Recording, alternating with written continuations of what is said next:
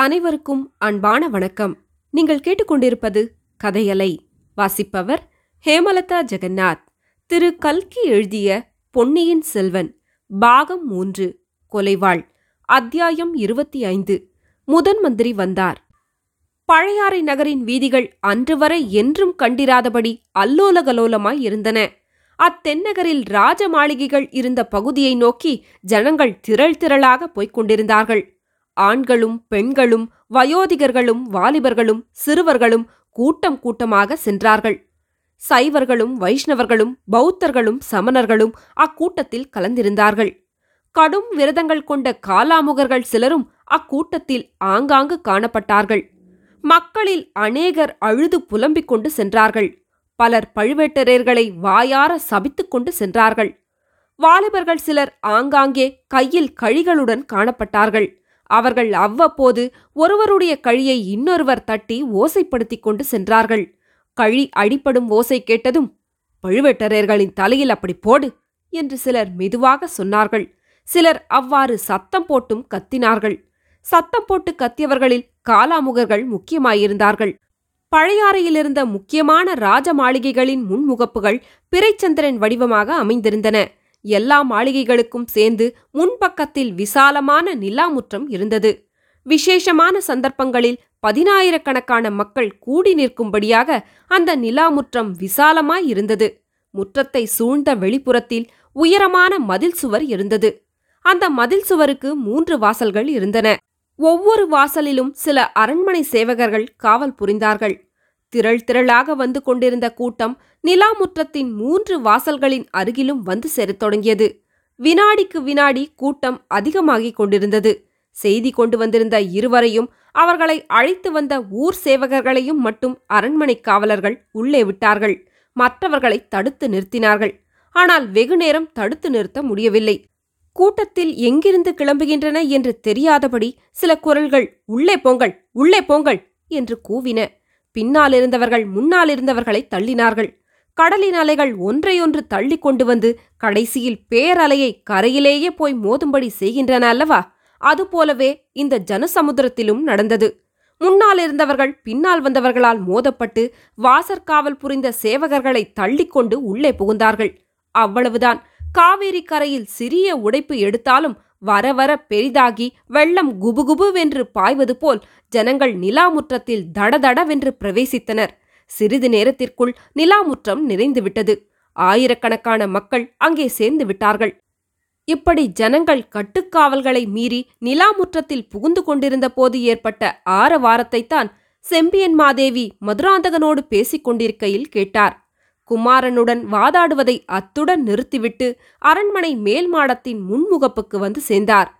தெய்வீக களை பொருந்திய அப்பெருமூதாட்டியின் திருமுகத்தையும் கூப்பிய கைகளுடன் அவர் நின்ற சாந்தமான தோற்றத்தையும் பார்த்ததும் அந்த ஜனசமுத்திரத்தின் ஆரவாரம் அடங்கியது. சில வினாடி நேரம் அங்கே நிசப்தம் குடிகொண்டிருந்தது. தாயே எங்கள் இளவரசர் எங்கே? பொன்னியின் செல்வர் எங்கே? தங்கள் கண்ணுக்கு கண்ணான அருள்மொழிவர்மர் எங்கே? என்று அக்கூட்டத்தில் சில குரல்கள் எழுந்தன.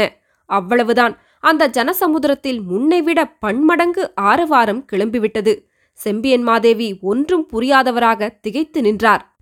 பழையாறை மக்களின் இதயங்களை கொள்ளை கொண்டிருந்த பொன்னியின் செல்வனுக்கு ஏதோ ஆபத்து நேர்ந்துவிட்டது என்பதை மட்டும் அறிந்தாள். அது என்ன ஆபத்து? எப்படி நேர்ந்தது? பழுவேட்டரையர்களே ஏதேனும் விபரீதமான காரியம் செய்து சோழகுலத்துக்கும் மதுராந்தகனுக்கும் அழியாத பழியை உண்டாக்கிவிட்டார்களோ? இச்சமயத்தில் தஞ்சாவூர் தூதர்கள் இடித்து பிடித்து ஜனங்களை தள்ளிக்கொண்டு முன்னால் வந்து சேர்ந்தார்கள். அவர்களை அழைத்துக் கொண்டு வந்த சேவகர்களில் ஒருவன் பெருமாட்டி இவர்கள் தஞ்சாவூரிலிருந்து முக்கியமான செய்தி கொண்டு வந்திருக்கிறார்கள் என்றான். செம்பியன் மாதேவி ஜனக்கூட்டத்தை பார்த்து கையமர்த்திவிட்டு தூதர்களை நோக்கி என்ன செய்தி கொண்டு வந்தீர்கள்? என்று கேட்டார். தாயே மிக்க துயரமான செய்தி கொண்டு வந்திருக்கும் அபாகியசாலிகள் நாங்கள். சக்கரவர்த்தியின் கட்டளையின் பேரில் இளவரசர் அருள்மொழிவர்மர் இலங்கையிலிருந்து கோடிக்கரைக்கு கப்பலில் வந்து கொண்டிருந்தார். வரும் வழியில் சுழற்காற்றில் கப்பல் அகப்பட்டு கொண்டு விட்டது துணையாக வந்த கப்பல் உடைந்து மூழ்கிவிட்டது. அதில் இருந்தவர்களை காப்பாற்றுவதற்காக இளவரசர் கடலில் குதித்தார். பிறகு அகப்படவில்லை. கடலிலும் கடற்கரை எங்கும் தேடுவதற்கு ஏற்பாடு செய்திருக்கிறது. சக்கரவர்த்தியும் மலையமான் மகளாரும் இச்செய்தியை கேட்டு பெரும் துயரில் ஆழ்ந்திருக்கிறார்கள். தங்களையும் மதுராந்தகத்தேவரையும் இளைய பிராட்டியையும் உடனே புறப்பட்டு தஞ்சைக்கு வரும்படி சக்கரவர்த்தி எங்கள் மூலம் செய்தி அனுப்பியிருக்கிறார். இவ்வாறு தூதர்கள் கூறியது செம்பியன் மாதேவியின் காதிலும் விழுந்தது அதே சமயத்தில் ஜனக்கூட்டத்தின் செவிகளிலும் விழுந்தது. செம்பியன் மாதேவியின் கண்களில் நீர் தாரை தாரையாக பெருகியது. அதை பார்த்த ஜனங்கள் மேலும் ஓ என்று கதறினார்கள். கூட்டத்தில் முன்புறம் இருந்தவர்களில் ஒருவர் தாயே தாங்கள் தஞ்சை போகக்கூடாது. இளைய பிராட்டியும் தஞ்சைக்கு போகக்கூடாது. சக்கரவர்த்தியை இங்கே வரும்படி செய்ய வேண்டும் என்றார் ஒருவர். பொன்னியின் செல்வர் கடலில் மூழ்கிவிட்டார் என்பது பொய். பழுவேட்டரையர்கள்தான் அவரை கொன்றிருப்பார்கள் என்றார் இன்னொருவர். மதுராந்தகரும் இனி தஞ்சைக்கு போகக்கூடாது இங்கேயே இருக்க வேண்டும் என்று இன்னொரு குரல் கேட்டது. இளைய பிராட்டி எங்கே? அவரை நாங்கள் பார்க்க வேண்டும் என்று குரல்கள் கூவின. செம்பியன் மாதேவி தம் அருகிலிருந்த சேடிகளில் ஒருத்தியை பார்த்து இளவரசியை அழைத்து வரச் சொன்னார். கீழே கூட்டத்தில் கலந்து நின்று கொண்டிருந்த ஆழ்வார்க்கடியானும் அதே சமயத்தில் அங்கிருந்து நகர்ந்து சென்றான். பழையபடி குறுக்கு வழியில் விரைவாக சென்று குந்தவை தேவி வானதியை மூர்ச்சை தெளிவித்துக் கொண்டிருந்த கொடிவீட்டை கண்டுபிடித்தான்.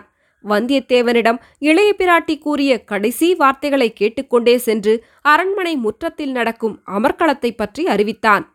இளைய பிராட்டி வானதிக்கு சைத்தியோபச்சாரம் செய்யும் வேலையை பணிப்பெண்களிடம் ஒப்புவித்துவிட்டு அவசரமாக கிளம்பினாள். இளைய பிராட்டி குந்தவை தேவி அரண்மனை மேல்மாட முகப்பில் செம்பியன் மாதேவியின் அருகில் நெருங்கியபோது அந்த மூதாட்டியின் கண்களிலிருந்து கண்ணீர் பெருகுவதை கவனித்தாள். அந்த காட்சி குந்தவையின் கண்களிலும் கண்ணீர் பெருகச் செய்தது. இதைக் கண்ட ஜனசமூகம் மேலும் துயர சாகரத்தில் மூழ்கியது. பொன்னியின் செல்வர் கடலில் மூழ்கவில்லை. பழுவேட்டரையர்கள் கொன்றுவிட்டார்கள். அவர்களை பழிக்கு பழி வாங்க வேண்டும். சக்கரவர்த்தியை பழுவேட்டரையர்கள் சிறையில் வைத்திருக்கிறார்கள். அவரை விடுவித்து அழைத்து வர வேண்டும். இளவரசி கட்டளையிட்டால் இந்த கணமே நாங்கள் புறப்பட சித்தமாயிருக்கிறோம். இவ்வாறெல்லாம் அந்த கூட்டத்தில் இருந்தவர்கள் இளைய பிராட்டியை பார்த்து கூறினார்கள். குந்தவையின் மனம் தீவிரமாக சிந்தித்தது. இளவரசர் உயிரோடு இருக்கிறார் என்ற உண்மையை இப்பொழுது வெளியிடக்கூடாது. ஆனால் ஜனங்களையும் சமாதானப்படுத்தி அனுப்ப வேண்டும். அதற்கு ஒரு வழி தோன்றியது. கண்ணில் பெருகிய கண்ணீரை துடைத்துக்கொண்டு ஜனக்கூட்டத்தின் முன்வரிசையில் நின்றவர்களை இளவரசி நோக்கினாள். அதற்குள் ஆழ்வார்க்கடியானும் வந்தியத்தேவனும் அங்கே வந்து நின்று கொண்டிருந்தார்கள். ஆழ்வார்க்கடியானை பார்த்து இளைய பிராட்டி மேலே வரும்படி சமிஞ்ஞை செய்தாள். ஆழ்வார்க்கடியான் அவ்விதமே மேலே ஏறிச் சென்றான். அவனிடம் குந்தவை மெல்லிய குரலில் ஏதோ கூறினாள். ஆழ்வார்க்கடியான் ஜனங்களை பார்த்து கையமர்த்தினான். இடிமுழக்கம் போன்ற பெரிய குரலில் கூறினான் பொன்னியின் செல்வர் இறந்திருப்பார் என்று இளைய பிராட்டியினால் நம்ப முடியவில்லை. முன்னொரு சமயம் காவிரி தாய் இளவரசரை ஏந்தி காப்பாற்றியது போல் சமுத்திரராஜனும் அவரை காப்பாற்றியிருப்பான் என்று நம்புகிறார். நிமித்தக்காரனை கேட்டதில் அவனும் அப்படியே சொல்கிறானாம். இளவரசரை தேடி கண்டுபிடிக்க இளைய பிராட்டி தக்க ஏற்பாடு செய்வார். உங்களையெல்லாம் நிம்மதியாக வீட்டுக்கு திரும்பி போகும்படி கேட்டுக்கொள்கிறார். இதை கேட்டதும் அந்த ஜனக்கூட்டத்தில் ஒரு பெரிய ஆஸ்வாச நெடுமூச்சை போன்ற சத்தம் எழுந்தது. நிமித்தக்காரன் எங்கே? அவன் வாயினால் நாங்களும் அந்த நல்ல செய்தியை கேட்கிறோம் என்றார் ஒருவர். இதுதான் சமயம் என்று வந்தியத்தேவன் தாவி குதித்து மேல் மாடத்துக்குச் சென்றான். ஆழ்வார்க்கடியான் அருகில் போய் நின்று கொண்டு இளவரசருக்கு பெரிய கண்டம் நேர்ந்தது உண்மைதான் ஆனால் அவருடைய உயிருக்கு அபாயம் ஒன்றும் நேரவில்லை விரைவில் கிடைத்து விடுவார் என்றான். உனக்கு எப்படி தெரியும்? என்றது ஒரு குரல். நான் நிமித்தக்காரன் கிரகங்களையும் நட்சத்திரங்களையும் பார்த்து அறிந்து கொண்டேன். நிமித்தங்களை பார்த்து தெரிந்து கொண்டேன். பொய் நீ சொல்வது பொய். நீ நிமித்தக்காரன் அல்ல. நீ ஒற்றன். என்றது அதே குரல். வந்தியத்தேவன் அந்த குரலுக்கு உரியவனை கவனித்துப் பார்த்தான். அவன் வைத்தியர் மகன் என்பதை அறிந்து கொண்டான். பைத்தியக்காரா என்னையா ஒற்றன் என்று சொல்லுகிறாய்? நான் ஒற்றனாயிருந்தால் யாருடைய ஒற்றன்? என்று கேட்டான். பழுவேட்டரையர்களுடைய ஒற்றன். என்று வைத்தியர் மகன் பளிச்சென்று மறுமொழி கூறினான். என்ன சொன்னாய்? என்று வந்தியத்தேவன் கர்ஜித்தான். ஜனங்கள் கீழே நின்ற நிலாமுற்றத்திலிருந்து வந்தியத்தேவன் நின்ற மாடம் பன்னிரண்டு அடி உயரத்தில் இருந்தது. அதை அவன் பொருட்படுத்தாமல் மேல் மாடத்திலிருந்து வைத்தியர் மகன் பேரில் பாய்ந்தான். இருவருக்கும் வந்த யுத்தம் ஆரம்பமாயிற்று. சண்டை என்றால் எல்லாருக்கும் எல்லா காலத்திலும் வேடிக்கை பார்ப்பதில் பிரியமுண்டு அல்லவா? வந்தியத்தேவனுக்கும் வைத்தியர் மகனுக்கும் சண்டை நடந்த இடத்தைச் சுற்றி இடைவெளி விட்டு ஜனங்கள் வட்ட வடிவமாக நின்று வேடிக்கை பார்க்கத் தொடங்கினார்கள். மேல் மாடத்தில் இருந்தவர்கள் கவலையுடன் அதை நோக்கினார்கள். ஜனக்கூட்டத்தில் பெரும்பாலோர் விஷயம் இன்னது என்று தெரிந்து கொள்ளாமலே முன்னைவிட அதிக கூச்சல் போடத் தொடங்கினார்கள். இச்சமயத்தில் வாசற் பக்கத்திலிருந்து சங்கநாதமும் கொம்புகளின் முழக்கமும் கேட்டன. முதன் மந்திரி அனிருத்த பிரம்மராயர் வருகிறார் வழிவிடுங்கள்! என்ற குரல் முழக்கமும் கேட்டது. அந்த பெரும் கூட்டத்தில் முதன் மந்திரிக்கு தானாகவே வழி ஏற்பட்டது. தொடரும்.